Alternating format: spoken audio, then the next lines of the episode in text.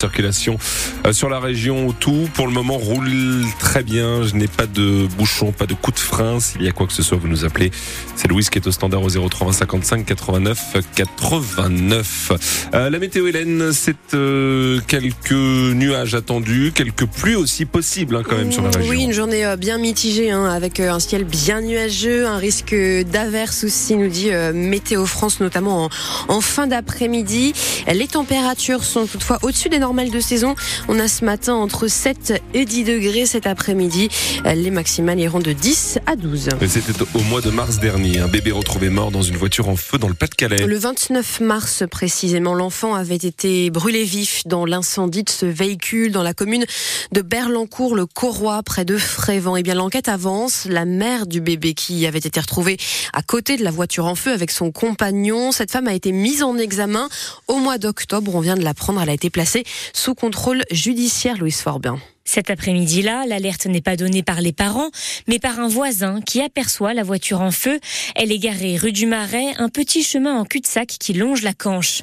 Lorsque le SAMU arrive sur place, les deux parents du bébé, âgés de 24 et 26 ans, sont à côté du véhicule. Selon les pompiers, ils ne sont pas brûlés et n'ont pas l'air choqués. Une enquête avait alors été ouverte par le procureur d'Arras pour tenter de comprendre comment la voiture avait pu brûler aussi vite.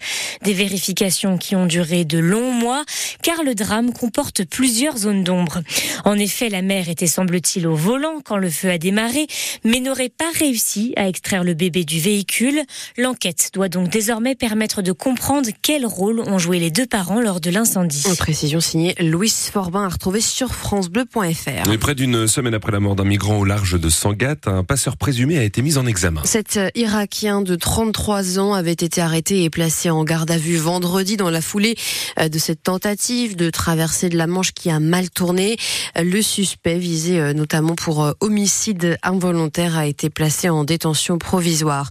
Emmanuel Macron assure le service après-vente de la loi immigration, tout juste adoptée par le Parlement. Le chef de l'État a été l'invité hier soir de l'émission C'est à vous sur France 5. Il estime que ce texte est le bouclier qu'il nous manquait, même s'il balaye en même temps les accusations de compromission avec le Rassemblement national qui a finalement euh, approuvé ce, ce, texte. Euh, pendant ce temps, 300 personnes ont manifesté hier soir place de la République à Lille pour dire non à cette loi. Mobilisation à l'appel de la Ligue des droits de l'homme. La maire de Lille, Martine Aubry, euh, également opposée à cette loi immigration, appelle quant à elle le président à ne pas la promulguer. Il ne peut plus aller en classe avec ses camarades à cause de sa couleur de cheveux. Depuis près d'un mois, un élève du lycée privé La Sagesse à Valenciennes doit suivre les cours depuis une salle de permanence car l'établissement estime que sa coloration rose ne respecte pas le règlement intérieur. La famille de l'adolescent qui dénonce une discrimination doit rencontrer la direction aujourd'hui pour tenter de trouver une solution. À Merlimont, près du Touquet, un homme de 33 ans a été gravement blessé hier midi. Il a fait une chute d'un toit, 8 mètres environ sur son lieu de travail.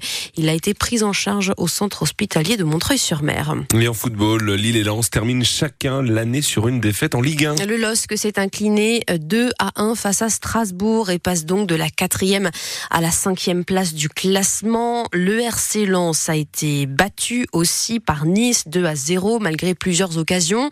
Autrement dit, euh, pour les Lensois, c'est la fin d'une série de 11 rencontres sans défaite. Euh, les Artésiens restent toutefois en septième position au contact des places européennes. Il va maintenant falloir recharger les batteries pour le défenseur sans et or Ruben Aguilar. Moi, quand je suis arrivé, l'équipe était 19e. Une situation délicate. On a, fait preuve de, caractère. On a remonté au classement. On est 7e. Ce soir, c'est dommage parce que je pense qu'on aurait pu basculer dans les 5-6 premiers. Mais voilà, c'est pas le cas. Et puis et puis non, il y a, y a plein de choses positives. Faut, faut pas faut pas tout jeter. Et, loin de là, donc euh, continuer comme ça.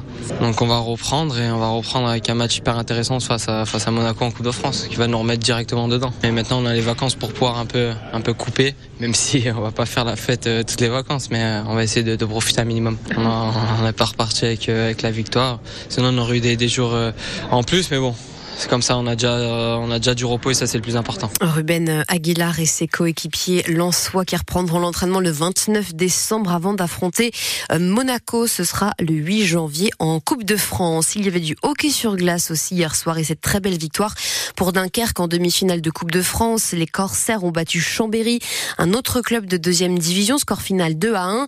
Les nordistes qui vont donc disputer pour la toute première fois de leur histoire une finale de Coupe de France. Ce sera le 21 janvier à Paris et Bercy face aux redoutables brûleurs de loup de Grenoble. Dunkerque toujours, mais cette fois en Star League de handball avec cette victoire 34 à 27 pour les Dunkerquois. C'était hier face à Ivry. Et puis en basket, cette fois les joueuses de Villeneuve d'Ascq ont battu les Turcs de Mersin 70 à 54 hier soir en Euroleague. Les nordistes sont deuxième du classement. Elle a gagné le cœur des centaines de nordistes venus à sa rencontre. Eve Gilles, fraîchement élue Miss France 2024, était de retour sur ses terres hier à Quadipre dans les Flandres. Bain de foule, parade, géants, voitures anciennes. Le village de 1100 habitants à 1000 paquets pour accueillir la jeune femme. Reportage dans le journal de 7 heures. Les photos et vidéos sont déjà à voir sur francebleu.fr.